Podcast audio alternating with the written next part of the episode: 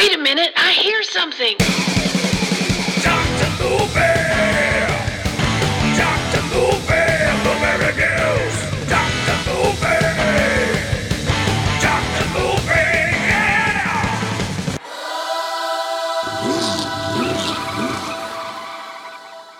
Hey, hey, what's up, everybody? It's that time again.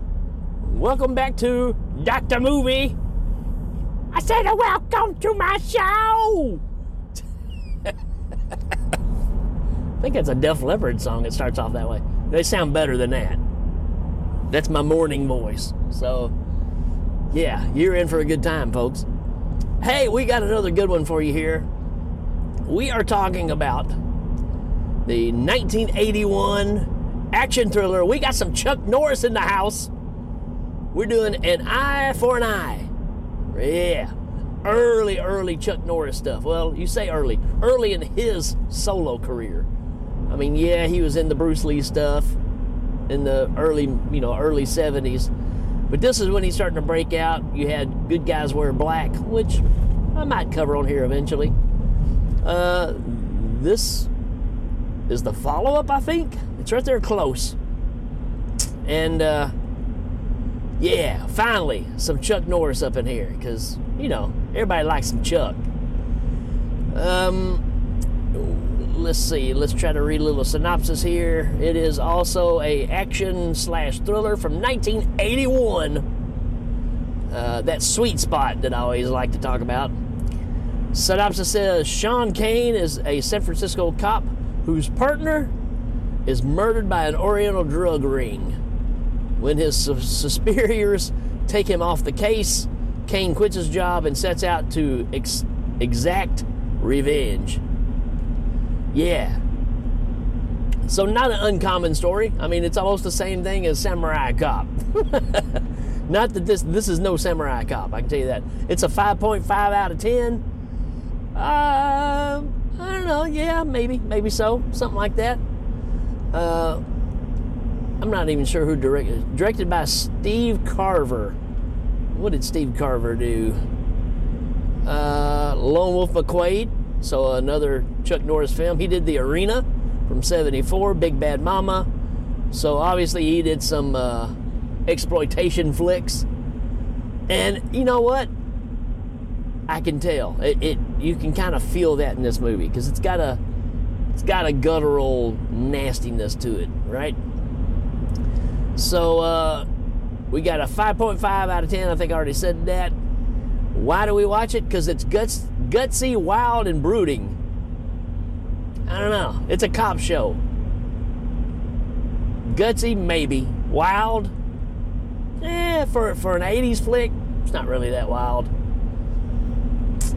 Uh, scenes are handled well, and the tone isn't jostled around uh, like in plenty of other 80 actioners. You know what? I kind of agree with that. They do try to give it a dose of reality for the most part, except for the fact that you know, you know, well, even even Chuck gets shot.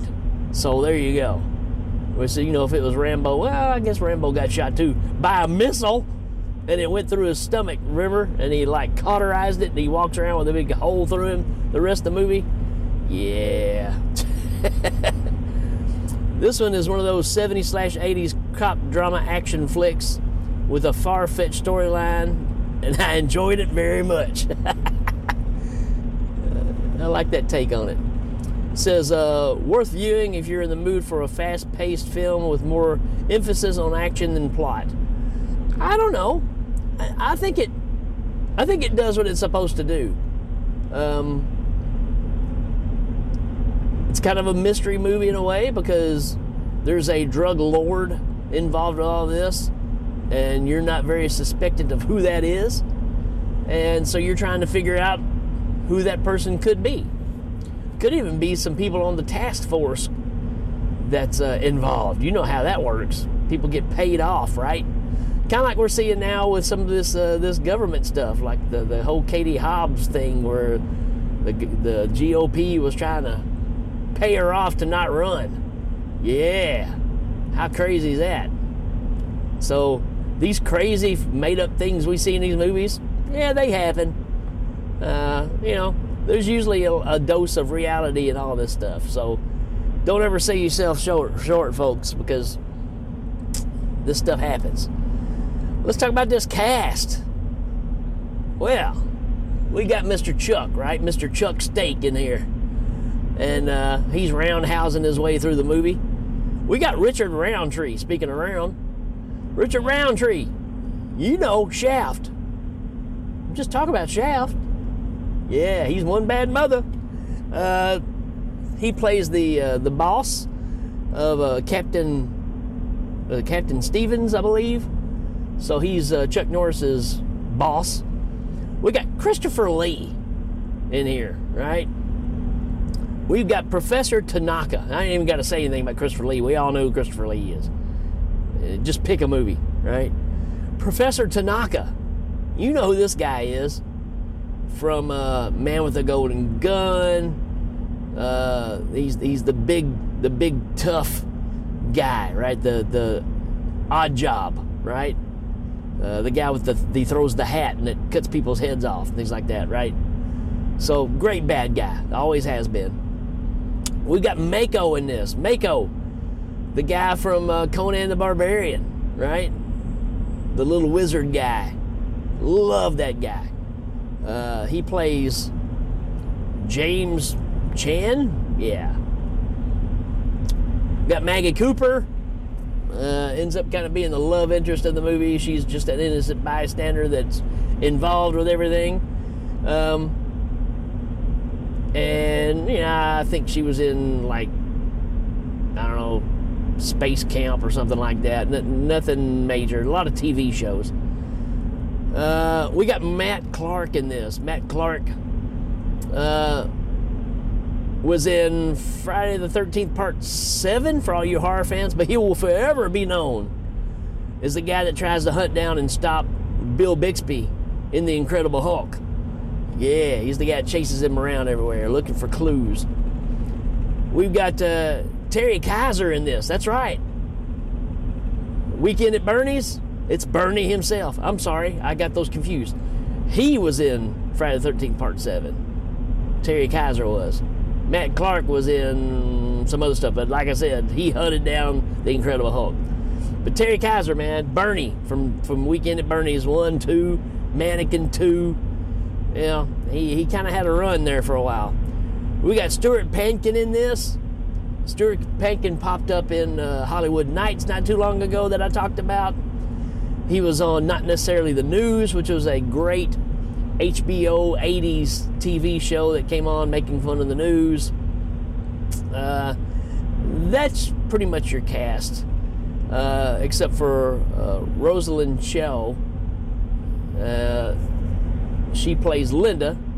She is the wife of Terry Kiser's character, Dave. Now, Dave and, and Chuck Norris's char- character, Sean, are work partners, and they're on this big drug ring operation trying to, you know, figure it out. And at the beginning of the movie, they get set up, and uh, they go into an alleyway, and Dave experiences a terrible death. I mean, he gets shot a couple of times, and then a car smashes him into another car and catches him on fire, and he's burning alive.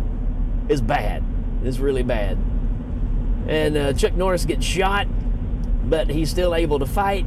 Chases a guy upstairs. Roundhouse kicks him out a window, and he falls on a car. The rest of the police force shows up. They start giving Chuck Norris a hard time because we've spent years getting the information we got, and you just kind of blew it all with this one incident. And he's like, Look, we were set up. So he's like, How am I supposed to, you know, defend you from the uppers when, with, with all this stuff because of what happened? And Chuck Norris says, I'll save you the trouble. And he hands in his gun and his badge. And then it's on. Well, he starts talking to Linda, who was married to Dave. Linda works on, in TV. She's an investigator on TV. She starts poking around and she figures out something. And she calls Chuck and uh, says, Hey, I need to meet you because I got some information you're going to need, but I know they're chasing me, right? So she has this long chase scene with uh, Professor Tanaka chasing her around. And, uh, you know, it, it goes on for quite a while, but it's pretty good. She ends up getting away. She gets back to her apartment and she's trying to call Chuck again. Uh, I've got this information. I need somewhere safe to get to. Well, they the bad guys show up and end up killing her, but she's got a key to a locker that's in the subway, I guess. And uh, she doesn't know know what to do with the key. But after she's dead, Chuck shows up. Cops show up. Um, and they're looking for clues, can't find anything. And then a young lady comes in and goes, Look, I was her best friend. I have a lot of stuff over here. I stayed over here quite a bit. I just want to get my stuff. So uh, she goes to get her stuff together and packs it up. And lo and behold, we figure out later on the movie that uh, Lucy knew she was going to die, and she knew that this girl would come and get her stuff. So she planted the key in with her stuff and it leads to a locker that's got a cassette in it that reveals who who the drug lord, the ringleader is in the movie. And uh, but this girl also works at the TV studio where where Linda worked, and their boss is Christopher Lee, and uh, so he's kind of running the TV station. And of course, Chuck Norris gets with her, and they go in there and they start watching all the videos and he starts putting together he starts noticing people that especially one guy that's in, in one of the videos was the guy that uh, drew him and dave into the, the alleyway for the, the you know the death of dave. So a lot of seedy stuff going on here. Uh, i like this one. Uh, chuck driving around in a very nice firebird members only jackets, driving gloves. I mean, it's it's everything you want in a 1981 cop movie. And uh, I don't know. I'm not going to reveal the end because you know there's there's still plenty to talk about here, right? Uh, you kind of get led to where you, you can't decide. There, there is a ship that's docked that he gets information on, and he goes and fights a bunch of people on the ship that's carrying firecrackers that's uh, loaded full of heroin. So that's how the stuff is coming to the country. And uh, he starts putting the pieces together. Then Chuck kicks everybody's butt. Him and Mako.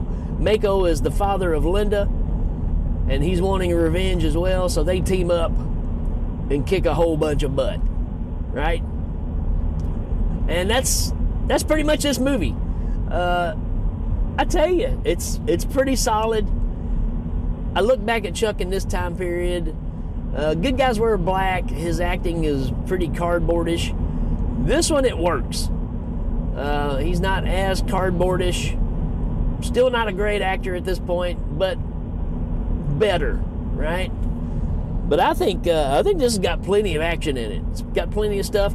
It feels like an episode of a cop drama on TV back in this time. It could have been Barnaby Jones. It could have been, you know, any of these other shows. And it just it felt like that, except you got, you know, more devastating, you know, gun wounds and nudity. So uh, there you go. That, that's kind of my thoughts on Eye for an Eye. I say check it out. I'll give it a three out of five. It's just a good, solid, middle of the road film. And uh, I don't know, give it a shot. Like I said, it's on Tubi. And uh, let me know what you think about this one. Check it out. And uh, hope you enjoyed. All right, folks.